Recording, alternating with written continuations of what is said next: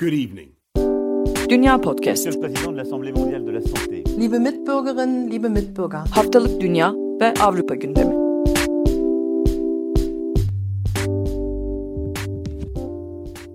Herkese merhaba, Dünya Podcast'a hoş geldiniz. Ben Akın Ert, Nida Dinçtürk ve Seda Karatabanoğlu ile birlikte bu haftada sizler için Almanya, Fransa ve İngiltere'nin gündemlerini değerlendireceğiz. Gündemlerimiz tahmin edebileceğiniz gibi bolca siyaset ve Covid ile dolu.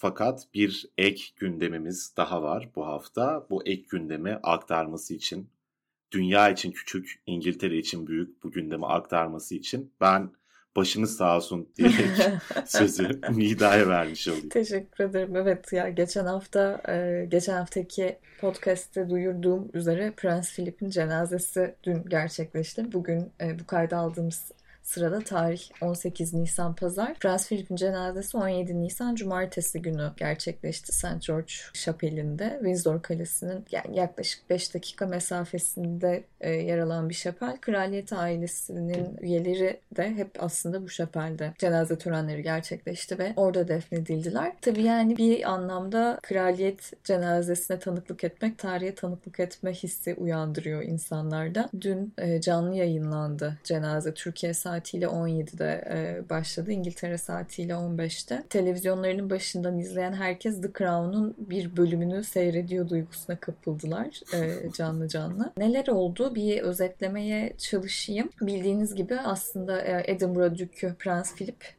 e, bir askeri e, tören istemişti aynı zamanda ve çok da sade bir tören olmasını istemişti. Hali hazırda Covid-19 önlemleri gereği zaten e, sadece aile üyelerinden oluşan 30 kişinin katılımıyla düzenlenebildi e, bu tören. Törenin en akılda kalıcı anlarından birisi muhtemelen kraliçenin e, tek başına oturmak zorunda kalması ve e, tüm töreni tek başına takip etmek zorunda kalmasıydı. Çünkü gene Covid-19 önlemleri gereği sadece aynı konutta yaşayan aile üyeleri yan yana oturabiliyorlardı. Bu anlamda mesela Prens George ve eşi Kate Middleton yan yana oturabiliyorlarken kraliçeyi tek başına otururken gözlemledik ve e, aslında haberi aktardıkları sırada BBC spikerleri de bu anın e, hüznüne dikkat çektiler. Bu Prens Philip'in ölümünden ziyade biraz da Covid-19'un e, aslında insanları nasıl yalnızlığa mahkum ettiğine dair bir hatırlatmaydı. Dönem dönem kraliyet ailesinin e, durumunu ve konumunu bu anlamda bir kamusal e, bilgilendirme olarak kullandıklarını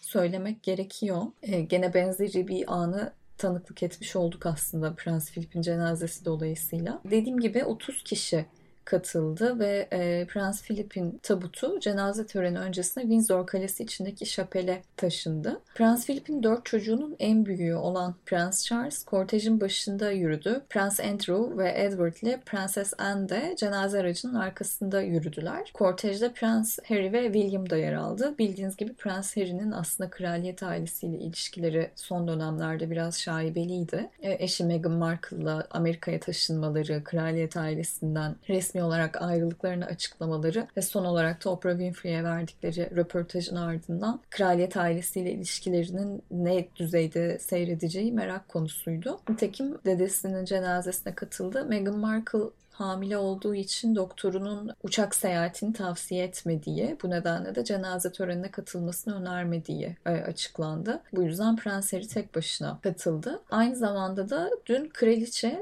eşini kaybettikten sonra ilk kez kamuoyu önüne çıkmış oldu. Ölüm haberinden itibaren kraliçe hiçbir biçimde kamuda görmedik ya da kameralar karşısında bulmadı. Bu arada Prens Harry'nin durumu kardeşi William'la da ne düzeyde araları nasıl sorularıyla devam ediyordu. Dünkü cenaze töreninde Cambridge Dükü Prens William'la e, Prens Harry aslında şapelde karşılıklı oturdular. Bu da aslında onların aralarının da fena olmadığına dair bir işaretti. İkili ayrıca tören öncesi Prens Philip'in naaşının arkasından da birlikte e, yürüdüler. Peki e, cenazede dikkat çeken diğer detaylar nelerdi? Aslında bunları e, görselleriyle beraber Dünya Bülten'de ayrıca e, paylaşacağız ama şöyle bir kısaca değinmek gerekirse aslında aslında Prens Philip'in tabutuna bir bayrak sarıldı ve bu Prens Philip'in kraliyet armasıydı. Bu armanın üstünde neler var? Üç aslan ve Danimarka armasından kalpler yer alan bir bayrak beyaz haç var Yunanistan bayrağından hatırlayacağımız. Bildiğiniz gibi Prens Philip aslında Yunan asıllıydı. Bu bayrağın üstünde siyah beyaz şeritler dikkat çekiyor ayrıca. Bu da Mountbatten ailesini temsil ediyor. Yani Prens Philip'in ailesini. Bir diğer imgede ünvanı gereği Edinburgh Kalesi'nin bir temsili yer alıyor bu bayrağın üstünde. Diğer taraftan Prens Philip'in e, donanma şapkası aslında e, tabutunun yerleştirildiği e, katafalkın karşısında konumlandırıldı. Prens Philip 2011'de Lord Büyük Amiral olmuştu. Bu rütbe gereği edindiği e, şapkayı koydular. Diğer taraftan da törenlerde e, kuşanılan bir kraliyet donanması subay kılıcı vardır. Aslında Prens Philip'in resmi üniformalı e, fotoğraflarını göz önüne getirecek olursanız hatırlayabileceğiniz oldukça simgesel bir e, obje. Şapka ile beraber bu kılıç da tabutunun karşısında konumlandırıldı.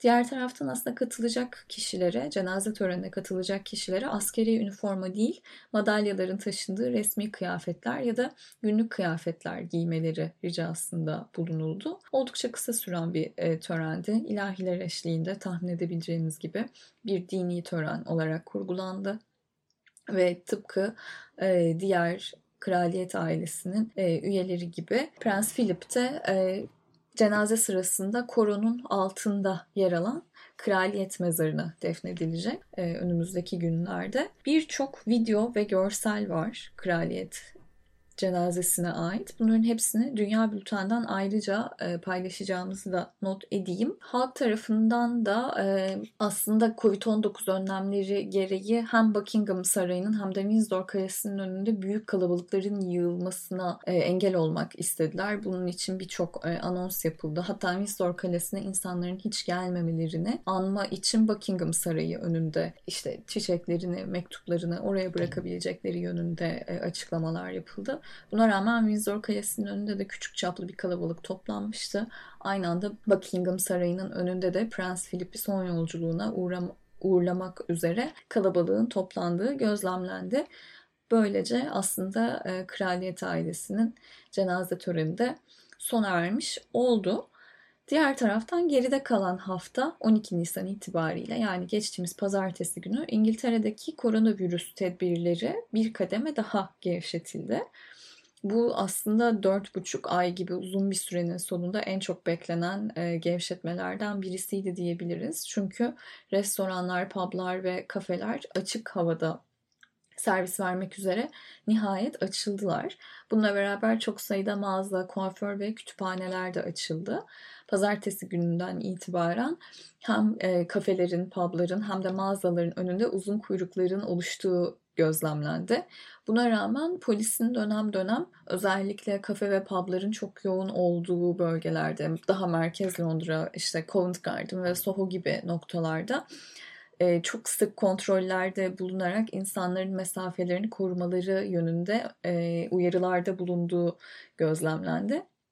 Bu arada aslında e, bilenler bilir bilhassa Londra'da çok fazla dış mekanda yiyecek içecek servisi yapılması yaygın değildi. Fakat bu önlemler gereği aslında Londra'da bir anlamda yeme içme kültürü de değişmeye başlıyor diyebiliriz.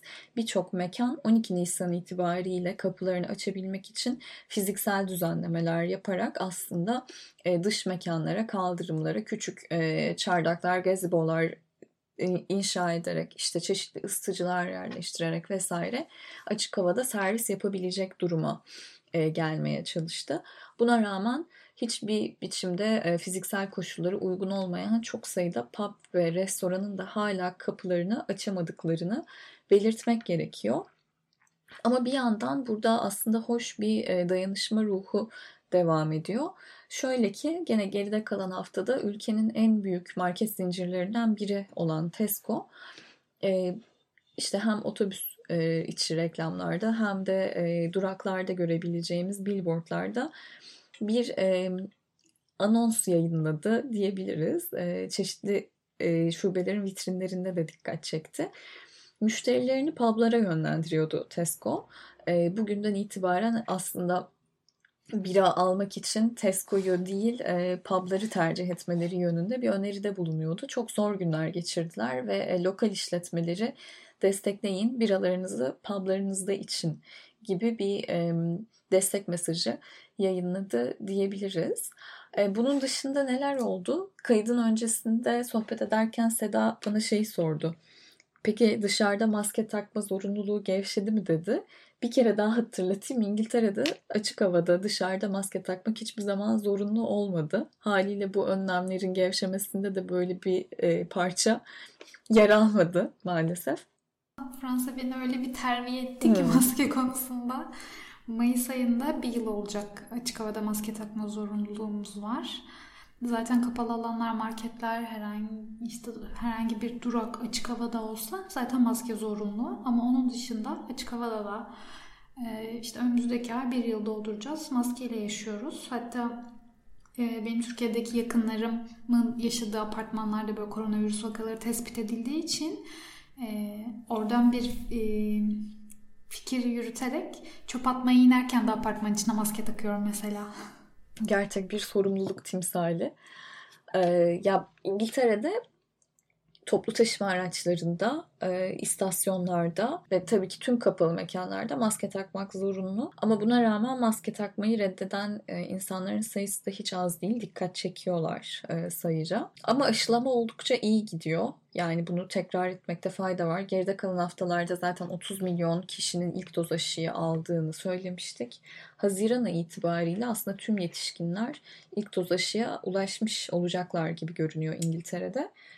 Bu arada bir başka başlık aslında Ramazan'ın gelmesiyle beraber Birleşik Krallık'ta yaşayan Müslümanların aşı olma konusunda herhangi bir tereddüte kapılmalarına karşın ulusal sağlık hizmetlerinde ki Müslüman çalışanlar ve aslında e, İngiltere İslam e, ve Tıp Araştırmaları Merkezi'nin yaptığı açıklamalar aşının orucu hiçbir şekilde bozmayacağına dair teminatlar verdi. Bununla beraber aslında Müslümanlar için özel olan ibadet mekanlarında geçici aşı merkezleri e, oluşturuldu.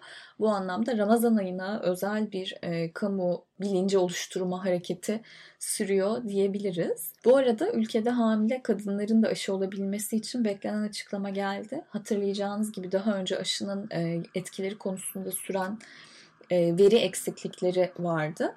Bu anlamda araştırmaların bir tık daha netlik kazanmış e, olması resmi açıklamaları da beraberinde getirdi ve e, artık hamile kadınların da aşı olmalarına dair yol açıldı. Bu e, öneriliyor hamile kadınlarda artık aşı olabilirler diye e, kendilerine randevu veriliyor ve e, aşı randevusuna çağrılıyorlar.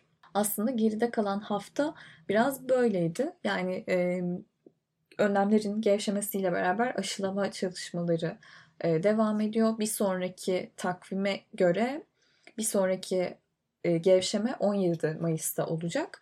17 Mayıs'ta artık uluslararası e, uçuşların da açılması e, öngörülüyor. Eğer her şey bugüne kadar olduğu gibi planlandığı şekilde devam ederse aşılama çalışmaları ve e, vaka sayılarının kontrol altında tutulması 17 Mayıs'ta da planlandığı gibi bir kademe daha açılmış olacak İngiltere'de. Evet bu haftanın gündemi böyleymiş aslında. Almanya'da neler oldu diye mi sormalıyım, Fransa'da mı neler oldu diye sormalıyım. Almanya. Almanya, tamam Almanya'da neler oldu o zaman? Çünkü Almanya adeta tam tersi bir durumda İngiltere'nin. Geçen sene bu zamanlarda Almanya'nın geri kalan Avrupa ülkelerine göre ne kadar iyi bir sınav verdiğini, ölüm oranlarının ne kadar düşük olduğunu vesaire konuşuyorduk. İngiltere'nin de Boris Johnson'ın da nacizane katkılarıyla bu konuda ne kadar kötü bir sınav verdiğinden ve çok ciddi bir e, zarar oluşturduğundan halk açısından bahsediyorduk. Bugün geldiğimiz noktada aşı faaliyetleri başladığından itibaren tam tersi bir manzara söz konusu. Almanya ve İngiltere açısından. İngiltere barları açarken Almanya'da bir senedir ilk defa ulusal çapta sokağa çıkma yasaklarını tartışıyor. Geçen hafta aktarmıştık gerçi ama ben tekrar etmiş olayım. Sokağa çıkma yasaklarını da içeren bir ulusal çapta salgın hastalıklarla mücadele kanununda değişiklik yapılması isteniyordu. Bu hükümet tarafından Bakanlar Kurulu toplantısında onaylandı. Meclisten de geçmesi bekleniyor dediğim gibi. Fakat mecliste elbette bu konuda tartışmalar da var. Eğer bu kanun geçerse meclisten 7 günlük insidans değerinin yüzü geçtiği anda otomatik olarak 21 ve 5 arasında sokağa çıkma yasakları uygulanacak. 200'ü geçtiği anda da okullar ve kreşler, çocuk yuvaları kapatılacak. Hayvanlarınızı gezdirmek ve ev için işi terk etmek bu yasakların kapsamının dışarısında yer alacak. Merkel bununla ilgili sokağa çıkma kısıtlamaları her derde deva değil ama diğer kısıtlamalarla birlikte etkili olabilir dedi. Şimdi kısıtlamaları tek tek sayarsam çok sürecek fakat saatten bahsetmiştik bir önceki bölümde. Fakat itirazlar da var. Sol Parti Grup Başkan Vekili Dietmar Bartsch geçen, geç gelen aşılama faaliyetlerini eleştirmiş. ABD'de her gün 4 milyon kişi aşılanıyor. Bizde 4 milyon aşı depolarda bekleniyor ve Sağlık Bakanı bununla ilgili doğru dürüst bir açıklama yapmıyor ifadesini kullanmış. Gerçekten de tek doz aşı olan nüfusa baktığımızda Almanya'da bir doz aşı almış kişilerin oranı yaklaşık olarak %19, 16 milyon kişiye tekabül ediyor. İki dozu aşıyı da olanların oranı %6.5 yaklaşık 5,5 milyon kişiye tekabül ediyor. Oldukça düşük bir oran. Yeşiller Grup Başkan Vekili Katrin Göring Eckardt da önlemler istikrarlı değil, rakamlar da çok manalı değil demiş. Yani insidans değerinin 100 olarak belirlenmesini çok yüksek bulmuş. Okullar için 200'ü de oldukça geniş ve yüksek bulmuş. FDP lideri Hür Demokrat Parti lideri Christian Lindner da sokağa çıkma yasaklarını Anayasa Mahkemesi'ne götürebiliriz demiş. Çünkü sokağa çıkma yasaklaması gerçekten anayasal olarak zemin bulması zor olan bir şey. Dünyanın pek çok yerinde uygulanıyor. Uygulanması da belki doğru. Ben de bu yönde düşünüyorum açıkçası. Fakat anayasal olarak gerçekten tanımlaması, ifade etmesi biraz zor bir durum. Lindner'ın ve FDP'nin de pandeminin başından beri sert önlemler konusunda istikrarlı bir muhalefet çizgisi sürdürdüğünü söyleyelim. Hatta bir miktar oylarını arttırdığını da bu dönemde istikrarlı bir politika yürüttükleri için söylemiş olayım. Bir diğer gündemimiz Hristiyan Birlik Partileri içerisindeki liderlik yarışı. Bu program kapsamında ne zaman Alman siyaseti konuşsak Laschet ve Söder arasındaki çekişmeden bahsettik şimdiye kadar. Artık bunun son düzlüğüne girmiş durumda durumdayız. Geçen hafta CSU lideri Markus Söder da CDU lideri Armin Laschet de Hristiyan Birlik Partilerinin ortak başbakan adayı olmak istediklerini söylediler ve adaylıklarını açıkladılar. Bu geleneksel olarak çok alışıldık bir durum değil. Çünkü CDU bu ittifakın büyük e, partisi. CSU küçük kardeşi gibi görülen bir parti. Yani bakanlık alır elbette bu koalisyonlarda vesaire. Ama başbakan adayı çıkarmaları çok alışıldık bir durum değil. CDU üst yönetimi de bu yüzden Laşet'e sıcak bakıyor. CDU Genel Başkanı Laşet'e sıcak bakıyor.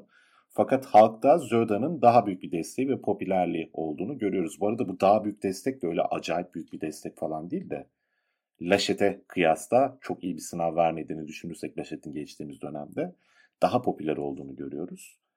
CDU Genel Sekreteri Paul Simiak bir açıklama yapmış bu konuda. Parti kurullarının Laşet'e desteği çok açık demiş. E, Friedrich Merz bir diğer genel başkan adayıydı CDU'nun hatırlayanlarınız olacaktır. Laşet'in arkasında durduğunu belirtmiş. Teşkilat içerisinde, örgüt içerisinde güçlü bir figür olduğunu da söyleyelim Mertz'in. Laşet ve Zödar'a anlaşma çağrısında bulunmuş ve bu ülkenin bir perspektife ve lidere ihtiyacı var ifadelerini kullanmış. Annegret Kramp-Karrenbauer adını söylemekte her yabancının zorlandığı eski CDU Genel Başkanı ve Savunma Bakanı parti kurullarının meşruluğunu sorgulayıp arkadan iş çevirmekle suçlamış e, CSU'yu ve Zöda'yı. Bu yüzden de sert eleştiriler e, yöneltmiş. Zöda ise partinin geleceği küçük odalarda kararlaştırılabilir bir şey değil ifadesiyle yanıt vermiş ve CDU yönetimine eleştirilerini söylemiş. Büyük ihtimalle yani kesin değil ama büyük ihtimalle kimin başbakan adayı olacağı önümüzdeki hafta içerisinde netleşmiş olacak. Belki de siz bu kaydı dinlerken çoktan netleşmiş olacak. Fakat bizim kayda girdiğimiz 18 Nisan tarihi itibariyle henüz bu kapışmadan bir sonuç çıkmamıştı. Onu belirtmiş olayım. Son gündemim Berlin'de kira üst sınırı uygulaması vardı. Hatırlayanlarınız olacaktır. Berlin eyaletinin getirdiği bir düzenlemeydi. Çünkü inanılmaz bir kira artışı var. Özellikle son 5 senedir Berlin'de. Bu Berlin'de yaşayan herkesin hemen hemen şikayet ettiği bir durumdur. Belki ev sahipleri hariç. Ee, bu kararı FDP ve CDU Anayasa Mahkemesi'ne götürmüşlerdi Karlsruhe'deki Anayasa Mahkemesi'ne. Mahkeme de kararı bozdu, iptal ettirdi. Fakat kararın ve uygulamanın niteliğine dair bunun bir hak ihlali yaratıp yaratmadığına dair bir görüş bildirmedi Anayasa Mahkemesi. Bunun altını çizelim. Bu karar federal bir yasa tarafından düzenlenmiş e, bir şeydir. Yani kiralarla ilgili yasalar eyalet düzeyinde kararlaştırılamaz. Bununla ilgili federal bir yasa yapıldığı takdirde böyle bir düzenleme geçirilebilir. Eyaletlerin böyle bir yetkisi yoktur diyerek aslında yasağın e, pardon aslında düzenlemenin usulüne dair bir itirazdan meseleyi bozmuş oldu. Bazı kiracılar Şubat 2020'den itibaren olan ödedikleri kiraların farkını ödemek zorunda dahi kalabilecek bu iptal kararının arkasından. Bu çok ciddi bir tepki yarattı tabii ki ve Berlin'de binlerce kişinin katıldığı, Berlin'de çok kolay göremeyeceğiniz kitlesellikte diyelim en azından gösteriler yapıldı. İçişleri Bakanı Seehofer, e, CSU'lu biliyorsunuz, kararın yani kira üst sınırı uygulamasının başından beri yanlış bir karar olduğunu söylemiş. Bu zaten yatırımları da etkiledi demiş. Tarih olması iyi oldu. Kira artışıyla mücadele etmek için daha çok inşaat yapmalıyız demiş. Seehofer gerçekten bazı çıkışlarıyla Türkiye'de de çok rahat İçişleri Bakanlığı yapabilirmiş e, enerjisi veriyor bana. Hem gazetecilere dönük belli tavırları hem de bu konularda oldukça piyasadan yana ve otoriter tavırları var kendisinin. Şunu da belirtmiş olayım. Gördüğünüz gibi son derece sınıfsal bir taraflaşma var aslında. Yani Liberal Parti ile Muhafazakar Parti bunu Anayasa Mahkemesi'ne taşımış. Sosyal Demokrat Parti itiraz ediyor. Berlin'de de e, Sosyal Demokrat Parti, Sol Parti ve Yeşiller koalisyonu var zaten. E, SPD ve Alman Kiracılar Birliği yasanın ulusal çapta düzenlenmesini istiyorlar. Bu konuda girişimlerde bulunabilirler. Yakın sürede bu gündeminde oldukça tartışma yaratan bir gündem olduğunu belirteyim ve sözü Fransa'ya Seda'ya bırakayım. Ben yine Fransa gündemini kısaca Covid-19 ve aşıya dair gelişmeleri aktararak başlamak istiyorum. E, Fransa'da geride kalan haftada Covid-19 nedeniyle yaşanan ölümler 100 bini geçti. Ve yine geride kalan haftada günlük vaka sayısı 30 bin küsür 40 bin küsür arasında değişti. Programda sık sık AstraZeneca'ya dair e, yaşanan gelişmeleri, e, yaşanan kan pıhtılaşması vakalarını aktarıyoruz. Fransa'da e, son günlerde vaka sayısında bir artış var. 2 ve 8 Nisan tarihleri arasında yeni 9 vaka tespit edildi ve bu 9 vakadan 4'ü hayatını kaybetti. Toplamda Fransa'da tespit edilen kan patılaşma vakası 23 oldu ve bu 23 kişiden 8'ini hayatını kaybetti toplamda. 8 Nisan itibariyle Fransa'da 2 milyon 725 bin insan AstraZeneca aşısı oldu. Bilindiği gibi Avrupa ve Fransa'da e, Ender'de görülse kan vakaları nedeniyle 19 Mart'tan itibaren AstraZeneca aşısı 55 yaşın altındakilere uygulanmıyordu. E, ve bu konuyla ilgili hali hazırda ilk doz AstraZeneca aşısı olanlar için Fransa'daki Yüksek Sağlık Kurumu ikinci doz aşı için Pfizer ya da Moderna'yı öneriyordu. Totalde Fransa'da 12 milyon kişi ilk doz aşısına oldu ve e, ikinci dozla birlikte toplam aşı olan kişi sayısı 20 milyona yaklaştı. Ancak şöyle bir durum var. Bugün kayda girmeden önce gündemde ne var diye hızlıca bir göz attım. E, Nice'de dün yani cumartesi günü saat e, akşam 5'e kadar açık olmayı planlayan aşı merkezi öğlen 1'de kapatılmış. Bunun sebebi de yaklaşık 400 kişinin aşı olması beklenirken 50 kişi randevusuna gelmiş. E, bunu özellikle söylemek istedim çünkü Nice e, bu 3. ulusal karantina ilan edilmeden önce bölgesel karantina ilan edilen ilk şehirdi. Kıyılarıyla beraber e, hafta sonları yani cuma akşamından başlayan ve pazartesi sabahı sona eren e, karantina var ilan edilmişti. Hani buna rağmen insanların aşı olan ilgisinin bu kadar az olması bana enteresan geldi. Fransa'daki ikinci gündem ise aslında Türkçe basında da e, belki dinleyicilerimizin rastlayabileceği bir haber. Cinsel ilişki yaşı mecliste 15 olarak kabul edildi. E, birkaç hafta önce mecliste kabul edilmişti ancak Nihai onay e, geride kalan haftada verildi. E, bu yasaya göre her iki tarafın rızası dahilinde de olsa 15 yaş altındaki bireylerle yapılan her türlü cinsel ilişki ya da cinsel eylem tecavüz olarak kabul edilecek. E, buna göre 15 yaşından küçük biriyle cinsel birliktelik yaşayan bir kişi, e, yetişkin bir kişi tecavüz suçlamasıyla yargılanacak ve 20 yıl hapis cezasına çarptırılabilir. Ancak yasada bazı istisnalar var. Eğer 15 yaşın altındaki bir bireyle cinsel yaşayan kişinin e, arasındaki yaş farkı düşükse bu eylem tecavüz kabul edilmeyecek. Bunun yanında 15 yaş altındaki bir akrabasıyla yani kan bağı olan biriyle e, herhangi bir cinsel ilişkiye giren kişi her iki tarafın rızası dahilinde de olsa da bu durum tecavüz kabul edilecek. Diğer bir istisna ise her iki partner 18 yaşın altındaysa ve aradaki yaş farkı 5'ten düşükse bu ilişki yine tecavüz kapsamına alınmayacak. Burada şöyle bir detay var. Her iki partner de 18 yaşın altındaysa ve yaş farkı 5'ten düşükse ilişki tecavüz olarak değerlendirilmiyor ama eğer bireylerden biri 15 yaşından küçükse ve aradaki yaş farkı azsa diğer kişi e, o aradaki yaş farkına göre değerlendirilecek. Yani o aradaki yaş farkının ne olduğu açıkça belirtilmemiş. Her iki kişi de 18 yaşından küçükse aradaki yaş farkı 5 olarak belirtiliyor. Bireylerden biri 18 yaşından küçükse e, bu aradaki yaş farkının ne olması gerektiği belirtilmemiş. Burada e, yoruma açık bir durum var. Bunu da aktarmak e, isterim. Yasanın diğer önemli bir noktası ise internet üzerinde gerçekleşen cinsel içerikli sohbetler. E, yasaya göre 15 yaşının altındaki biriyle cinsel içerikli sohbet ya da görüntülü konuşma yapmak pedofili suçu olarak kabul edilecek ve 10 yıl hapis cezası ya da 150 bin euroya varan para cezasıyla çarptırılabilecek. Aslında bu yasanın çıkış kaynağı Fransa'da geçtiğimiz aylarda ve yıllarda yaşanan Me Too e, hareketi kapsamında yaşanan e, itiraflardı ve e, geçtiğimiz aylarda enseste dair deneyimleri olan, kötü deneyimleri olan insanlar bunları sosyal medyada ve basında paylaşıyorlardı. Me Too ensest olarak geçmişti Fransa'da. Diğer bir gündem Türkiye ile alakalı. Bilindiği gibi Strasbourg'da çok büyük bir Türk nüfusu var ve bu Türk nüfusu aslında Fransa'daki Müslümanlar içinde de güçlü e, söz sahibi olan bir nüfus.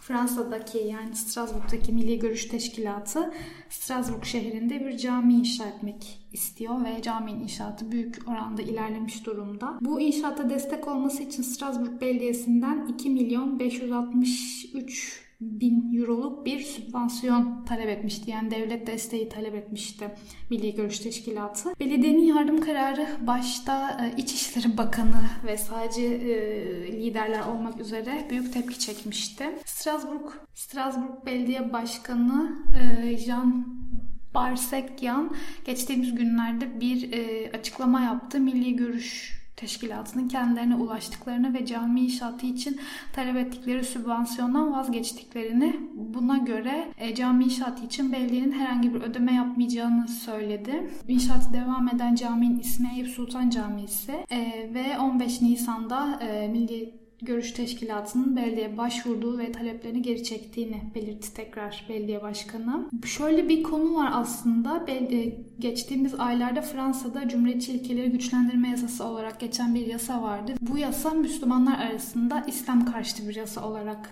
anılıyordu. Bu yasaya göre aslında devlet desteği alan e, kurumlar Cumhuriyetçi ilkelere sadık kalma, şeffaf e, ve konsolide bir finansman planı sunmak zorunda. Ee, bu koşulların Milli Görüş Teşkilatı'nın devlet desteğinden vazgeçmesiyle ilgili olup olmadığı tabii ki henüz bilinmiyor. Ee, diğer bir gündem ise Fransa'da e, Fransa ve Türkiye arasında yine bir Fransız vatandaşı yaklaşık 4 yıldır Türkiye'de tutuklu. Türkiye'de yaklaşık 4 yıldır tutuklu olan Fabien Azule isminde bir Fransız vatandaşı hem Fransız hem ABD vatandaşı olan kişinin durumu Fransız gündeminde geniş yer buldu. Türkiye'de GBL adlı cinsel uyarıcı satın aldığı gerekçesiyle 20 yıl hapse mahkum edilmiş e, Fransız Azule ve hapishanede kötü e, muameleye maruz kaldığı gerekçesiyle Çençok üzerinden e, bir kampanya başlatıldı kendisiyle ilgili. Ailesi avukatları Türkiye'deki hapishanede e, eşcinsel ve Yahudi kimliği gerekçesiyle şiddet gördüğünü, bazı mahkumların kendisine zorla namaz kıldırmak istediğini ve Kasım 2019'da başka bir mahkum tarafından e, yüzünün, ensesinin ve kısmen göğsünün kaynar suyla yakıldığı söyleniyor. Ve e, Azule'nin ailesine gönderdiği mektuplarda daha 16 yıl e, bu koşullarda yaşayamam, bu mümkün değil dediği e, Fransız basınına yansıdı. Peki Azule neden Türkiye'de tutuklu? Suçu ne? Ne, e, ne temin etti gibi e, bunlara bakacak olursak aslında kendisi New York'ta yaşıyor ve burada lüks bir spa e, işletiyor. Aynı zamanda AB vatan, e, ABD vatandaşı. 2017 yılında e, turizm ve saç için İstanbul'a geliyor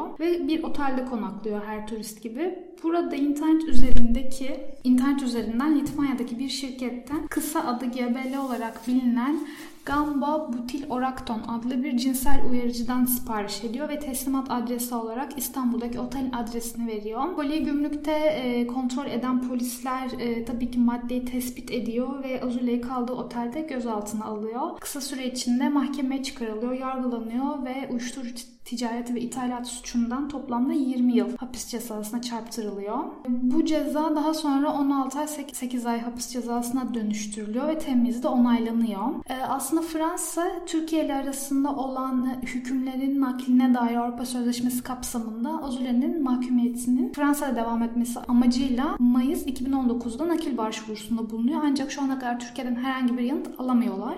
Alamadıkları için ailesi ve avukatları aslında sosyal medya ve Fransız basını harekete geçiriyor. Fransız medyasında dediğim gibi özellikle Azule'nin eşcinsel ve Yahudi kimliği taşıdığı için kötü muameleye maruz kaldığı söyleniyor. Azule'nin avukatları özellikle Türk ve Fransız ilişkilerindeki gerginliğin faturasının müvekkillerine kesildiğini söyleniyor. Türkiye'nin e, geçtiğimiz haftalarda değişen Paris Büyükelçisi Ali Onaner'e e, dair çağrılarda bulunuluyor. Harekete geçmesini istiyorlar Onaner'den. E, Onaner son zamanlarda Fransız basında sıkça gördüğümüz bir figür aslında. Türkiye'ye dair her konu hakkında Fransa'nın büyük kanallarına, büyük gazetelerine demeçler veriyor ve sosyal medya çok etkin kullanan bir büyükelçi. Kendisi e, kötü muameleyi kabul ediyor ve bu muamele e, kötü muamele sonucu cezaevi yetkililerinin hemen harekete geçtiğini ve kendisinin İstanbul'dan Giresun'daki daha az kişinin yaşadığı bir cezaevine gönderildiğini söylüyor. Şimdi Şimdilik Cumhurbaşkanlığı düzeyinde bir tepki yok Fransa'da ama Dışişleri Bakanlığı dosyayı yakından takip ettiğini açıkladı. Önümüzdeki günlerde gelişmelerinde yaşanacağı bir konu. Detayları buradan aktarmaya devam edeceğiz diyerek Fransa gündemini noktalıyorum. Ne her ülkede oldukça karışık bir gündem vardı. Başka eklemek istediğiniz bir şey var mı? Yoksa zaten biraz normalde öngördüğümüz süreye geçmişiz. Yavaş yavaş kapatalım mı? Prens Philip hatırına olur o kadar. evet e, ama benim ekleyeceğim başka bir şey yok aslında. Gene Ruşen Çakır gibi kapatabilirim programı. Evet, Söyleyeceklerim ben... bu kadar. Ruşen Çakır kapanışını yapmak üzere sözü sana bırakayım Nida'cığım. Görüşmek üzere. Hoşçakalın diyelim o zaman. İstersen. Görüşmek üzere. Hoşçakalın. Hoşçakalın. Good evening. Dünya Podcast. Monsieur le Président de l'Assemblée mondiale de la santé. Liebe Mitbürgerinnen, liebe Mitbürger. Haftalık Dünya ve Avrupa gündemi.